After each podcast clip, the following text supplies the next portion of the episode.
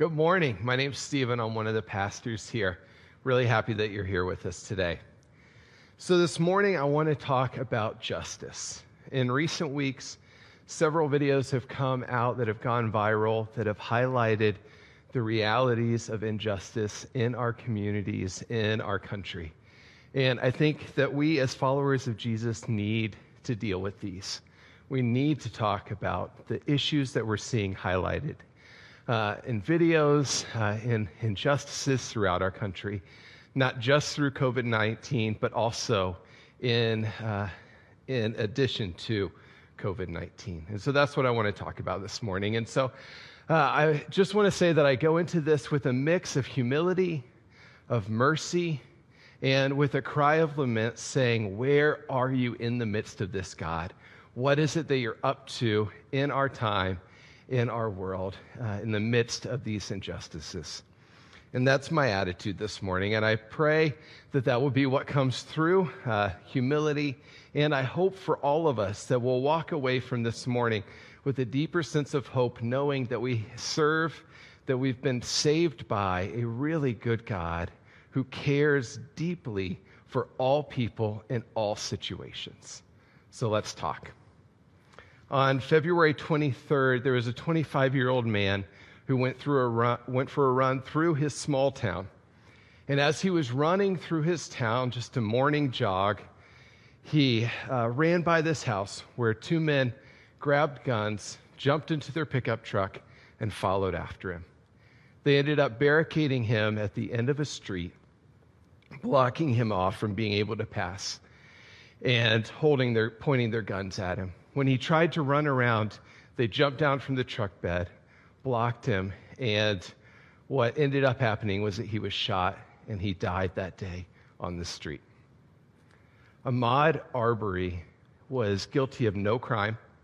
He wasn't even in connection to a crime, as if that would be justification for this, which it wouldn't be. But there was nothing about this man to, to lead to this happening to him except for the fact that he was a black man running in his town, and some people didn't like that. And so he died that day.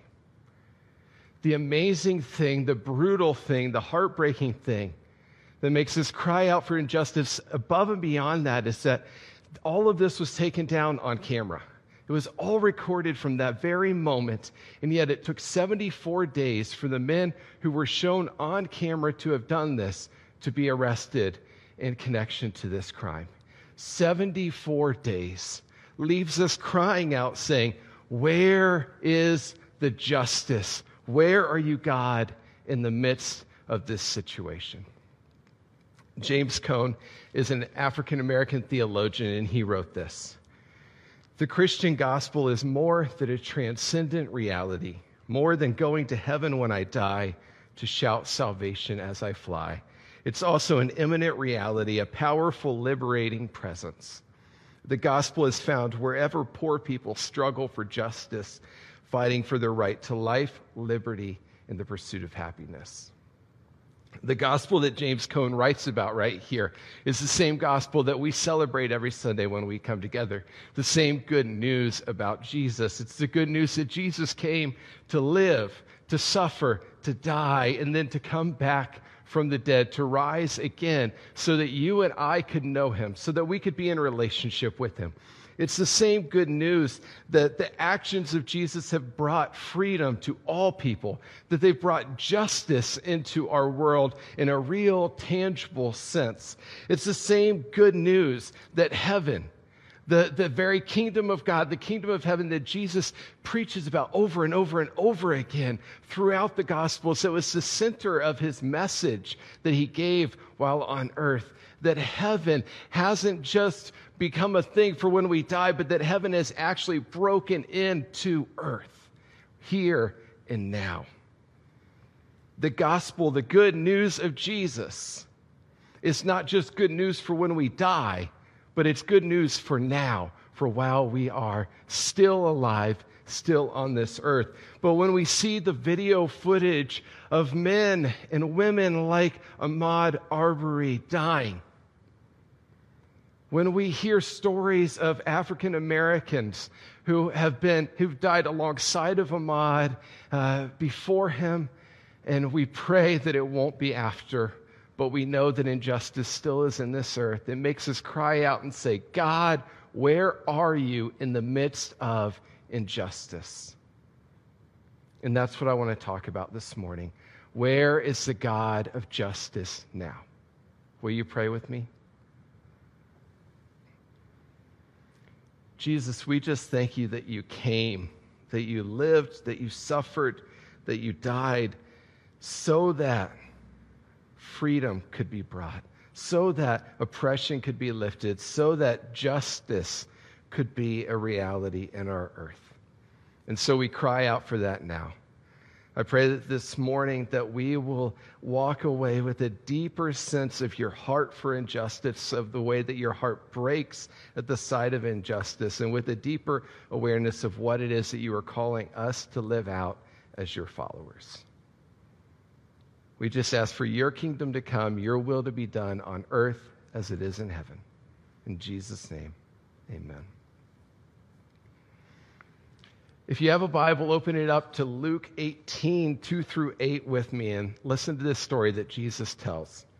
There was a judge in a certain city who neither feared God nor cared about people. And a widow came to him repeatedly saying, Give me justice in this dispute with my enemy. And the judge ignored her for a while, but then he said, I don't fear God or care about people, but this woman's driving me crazy. I'm going to see that she gets justice because she's wearing me out with her constant requests. Then the Lord said, Learn a lesson from this unjust judge. Even he rendered a just decision in the end. So don't you think that God will surely give justice to his people who cry out to him day and night? Will he keep putting them off? I tell you, he will grant justice to them quickly. But when the Son of Man returns, how many will he find on earth who have faith? Let's talk about this story for a couple minutes.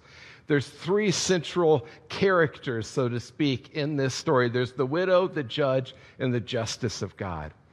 The widow would have been probably a young woman close to my age. Most men in Jesus' time only lived until their 30s. And so she was probably, by our standards, a fairly young woman, but she was among the most vulnerable people in her entire society, in her entire town or, or village or city, wherever she lived. She would have been among the most vulnerable because she was left uh, at, at, the, at the call of, of anyone who would be generous to her in her society, she wouldn't have been left with very much financially. So it was up to her family or, or charitable people in her community to take care of her. That's what she would have been left with.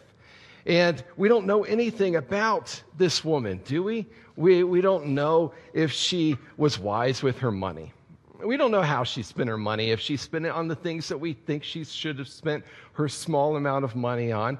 We don't know if she was respected, if she was a respectable woman, or if she was not a respectable woman. We don't know anything about her except for two important things. We know that she was vulnerable, and we know that she asked for justice. And friends, that is what matters. That's what Jesus tells us, or that those two things are what counts vulnerable in asking for justice. So many times we put so many other labels and qualifications on who can get justice, but you know what Jesus looks at? Are they asking for it and do they need it? That's what he is worried about. That's what matters to him. Oh, and there's this other thing. She's super annoying, right? She's a very annoying person. She's at his courtroom every day begging for this. She follows him in the streets, yelling after him. Uh, she's there at the restaurant when he's trying to have dinner uh, with some friends, some other lawyers and judges from the town. Uh, she follows him home. She finds out where he lives, and it says that she's banging essentially on his door all the time to get his attention, saying uh, that she wants justice. She's super annoying, and the judge doesn't really care. Right? The judge is not a good dude. He's, he's not a good judge. He's not just, but he's tired of being annoyed all the time. And it's her annoyance, her persistence that leads to getting justice. That's where all of this leads to is her getting justice because she didn't stop. Justice is repeated four times in this short story. Biblical definition of justice is this vindication, retribution, vengeance, or punishment. And in this story, the obvious uh, definition of it is vindication. Vindication is a uh, legal term meaning to clear somebody's name, to wipe the slate clean. In, in essence, when we read this story, what Jesus is telling us is that this woman hasn't just been given justice, but that the whole script has been flipped. And instead of her having to beg for her justice, the person who is oppressing her, who is bringing something against her, has to prove that they haven't been oppressive, has to prove that they haven't been unjust in her direction. Justice has been uh, so powerful that it's wiped everything clean in her life. The words for justice are used over 400 times in the Bible. It's kind of an astonishing amount of times. Justice matters a lot to God. A lot. Just listen to some of these verses about what justice looks like to the heart of God. Deuteronomy 10:18 says that justice is a promise that God will move. He ensures that orphans and widows receive justice he shows love to the foreigners and gives them food and clothing. Psalm 103:6 says that justice is equally given to all. The Lord gives righteousness and justice to all who are treated unfairly. Psalm 146:7 says that justice is action oriented. He gives justice to the oppressed and food to the hungry. The Lord frees the prisoners. And in Psalm 10, 17 through 18, the justice of God brings relief from systems of oppression. Lord, you know the hopes of the helpless. Surely you will hear their cries and comfort them. You will bring justice so people can no longer terrify them. Just in these short verses, we've learned that justice is a promise that God's going to do something, that it's given to all who ask for it, that it's action oriented, and that it brings relief from systems of oppression. This should be really good news to us in light of injustices that we see today in our world. You know, COVID 19 has highlighted the injustice and inequality of our systems in our country. Sarah, one of our pastors, recently had a conversation with Carrington Moore, a pastor in Boston, and they talked about this about COVID 19, race, the poor, justice, and where God is in the midst of it. Let's tune in and hear what they have to say. Uh, I have uh, my friend Carrington Moore, who I think we have known each other for over a decade, Carrington. Is that right? This is very true. This is very true, Sarah. He is the Lilly's Fellow Program Director, um, working, uh, training uh, bivocational pastors. And he also serves as an associate pastor at Bethel African American Methodist Episcopal Church. And he's the associate pastor for uh, youth and families, focusing on youth and families spiritual formation. Can you talk a little bit about like what's uh, the church's calling to um, you know, stand up for uh, these issues? Um, and what's the church really being called to lean into? What's Jesus inviting us to lean into um, in terms of advocacy?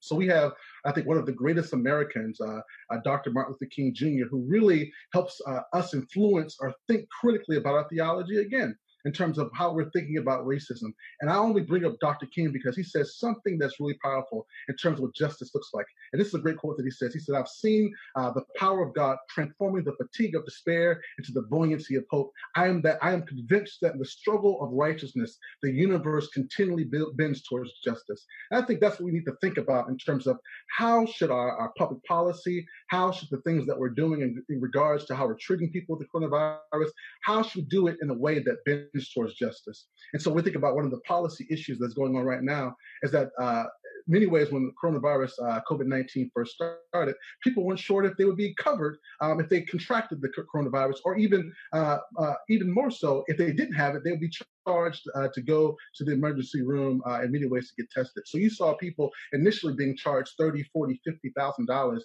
just to go get tested for the COVID-19 virus. In many ways, walking away, being thankful to God that they didn't have it, but then getting a hospital bill. So I think in many ways, we see the people who don't have health care, people that don't have uh, access to quality hospitals, are persons that live in black and brown communities. Um, and so I think that's the first thing we need to think about is um, how we're thinking about public policy that prevents those who need the treatment the most from not getting it. That's the one I said in. The other part uh, that we think about the coronavirus is uh, the history of having resources and the lack of resources in the current moment. And so, uh, one of the things that's an interesting stat that's really important that Black uh, people are worth eight dollars in Boston. African Americans are worth two hundred dollars in LA, eleven dollars in Miami. I think fifty-four dollars in Atlanta. And so, basically, if you lose your job, if you get furloughed, uh, if you lose any type of income, and most African Americans, most people of color, they are participating in the gig economy, which in many ways doesn't give you the type of stability and the type of resources and the type of um, uh, the types of perks that uh, uh, you know, uh, like a 401k, all you know, sick time, all those things that uh, most uh, white Americans have access to. When you think about people participating in that type of economy, if they lose their job, if they get furloughed, or even if they're moved to part time, they can't make it. And so you're talking about it's good that we need to stay at home, right? Um, in many ways, the countries like uh, even countries like Italy and, and Hungary and different countries in the Caribbean, where they've told their people to stay at home, they've also ensured that you're not going to have any mortgage payments for the next three or four months. You're not going to have any rent for the next three or four months. We're going to make sure that you have a couple thousand dollars in your pocket every month so that you can have food and groceries. Say, hey, it's important that we shelter in place it's important that we do everything that we need to be safe, but you need to make sure that people have what they need um, in order to stay at home because people are literally having to choose between driving Uber, right? Um, and staying at home. Uh, people are choosing to, to go back to work as a grocery clerk or staying at home. And then even on top of that, the interesting thing is, most, I can keep going on. Tell me to stop, Sarah, because I'll go on and on about this. The interesting thing is the people, right? Who, who have been said that don't deserve a, a living wage job these are mostly people who are black and brown who have been Amazon workers, uh, working as Uber drivers, working in our grocery stores. They're the very people who are keeping us afloat. Like, just imagine if you didn't have your, your Uber Eats or your Amazon Prime, or you weren't able to go to the grocery store and get good food because the people didn't stock those shelves. The very people who are saving us are the very people that we've deemed unqualified to have basic necessities uh, to live. And I think that's wrong. Again, Jesus says, I've come to give you life and that life more abundantly. That is not the abundant life. We're asking people to go to work, risk their lives, don't even hazard pay. Mm-hmm. Don't even have, um, if we went back to the good old days before uh, COVID 19, and the good old days for most white people was a good time. You had access to a good job. You had access to resources. You had access to a 401k. Things were good for you. Right now, you might be losing a little bit of money in your pension, but that's all right because you'll bounce back. But for many black people who've been laid off, many brown people, um, uh, for many uh, of our persons who are uh, immigrant cultures, uh, for them, uh, this has been abysmal uh, and being not necessarily sure how they're going to bounce back. And so uh, I think we have to think about uh, some of the institutional structures that have existed uh, that have kept uh, persons being able to uh, survive and have the abundant life in the first place. America. So right now, what the church is called to do, it's called to do what it's, it's always been called to do, is to fight for love and to fight for justice. Um, and so COVID-19 doesn't change that calling. I think, it, if anything, it, I think it helps us look at the deeper inequities that have always existed and, call, and is calling upon upon us to do our best to, uh, to uh, practice advocacy, uh, not to do charity, because charity doesn't change structures, but to do justice. That's what God has called us to do. Thanks, Carrington and Sarah. Now I want to cry out for justice in response to this. Jesus said, Will God give justice to his people who cry out to him? He will grant justice to them quickly. We need to cry out for freedom from, for justice and realities that we see around us, especially in a time like the one that we're living in. And so I invite you to join me in crying out for God to move in the face of this injustice. I'm crying out to Jesus for him to bring justice for people of color because the stats are heartbreaking when you hear them. In New York City, it, black people are twice as likely to die from COVID 19 as white people. In Louisiana, one third of the population is black, and yet 70% of all COVID 19 deaths are black people. In Illinois, 15% of the population is black, and yet they account for 43% of the deaths due to COVID 19. In the face of this data that shows obvious injustice, we have no choice but to cry out and say, Lord, have mercy.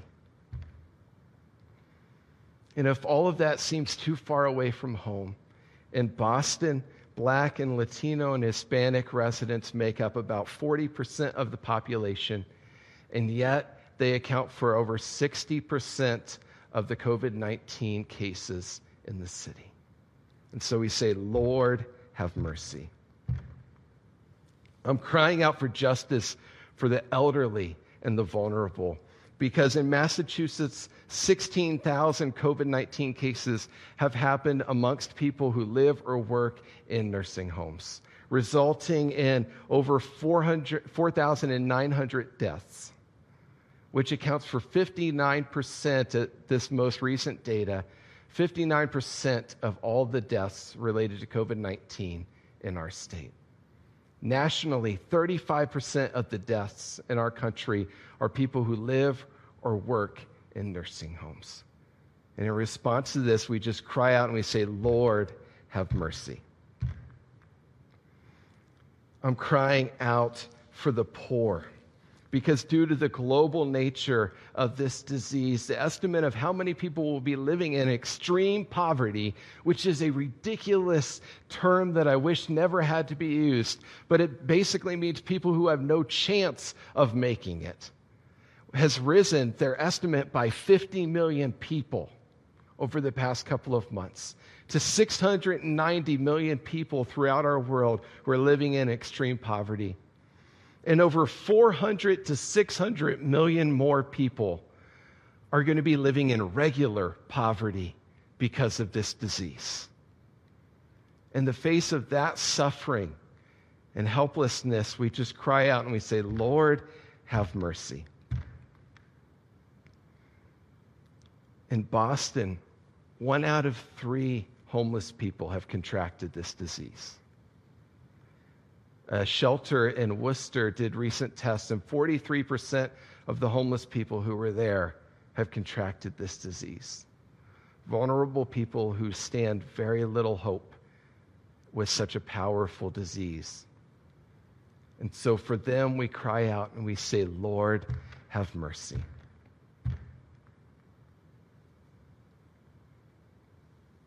In the face of such heartbreak, pain, and injustice, what is it that we can do? Well, I think there's three things that Jesus is asking us to do. Here's the first we need to speak the truth about injustice, we need to stop remaining silent about it, we need to call it out for what it is. Psalm 40, verse 9 says, I have told all about your justice. I have not been afraid to speak out, as you, O Lord, well know. The second is this we need to ask why, and then we need to start acting. Stop pretending like it's not happening. Stop ignoring it. Don't just accept things as the way that it is, but begin to ask why. Figure out how change can come about, and then start to move. Join with others who are doing things to defeat injustice in our culture, in our country. Do something. Isaiah 117 says this Learn to do good, seek justice, help the oppressed, defend the cause of orphans, fight for the rights of widows. Help, defend, fight, move, do something. And third, we need to ask Jesus for justice, and we need to keep looking at the cross. The message paraphrases the end of this story this way what makes you think God won't step in and work justice for his chosen people who continue to cry out for help? Won't he stick up for them? I assure you he will. He will not drag his feet. Friends, the good news is that justice has come and that it will come. Justice has come in the life, the suffering, and the death of Jesus. It has come because our Savior has brought freedom. Our Savior who knows intimately what injustice and oppression looks like. Our Savior who was whipped until the point of death. Our Savior who was spit at. Our Savior who was cussed at. Our Savior who was hung on a tree until he died. And if that wasn't enough, they had to stick a spear in his side to make sure that he was officially dead. That Savior is the one who has brought justice into our world. He doesn't have to wonder what it looks like for injustice to be a real thing. He knows all too intimately and all too personally what oppression and injustice looks like. Injustice will come because we're told that when Jesus returns at the end, once and for all, injustice will be wiped away. Suffering will be no more. Pain will be taken away. Sin will be broken. Death will not have its power. And in that day, all tears will be wiped away because he has come and he has brought complete and total restoration to our world. Justice has come and it will come. And that is our good news. Who is justice given to, though? Friends, it's given to those who ask, it's given to those who are cried out for. That's the only requirement. There will be justice for all who have been oppressed. That is hope that we need to cling to desperately. And in response to Jesus' question at the end of this story, will there be faith when he returns? I hope that you join with me in standing and saying, yes, there will be. And until Jesus returns, we will keep doing the very thing that he's called us to do. We will keep knocking and we won't stop until he comes back.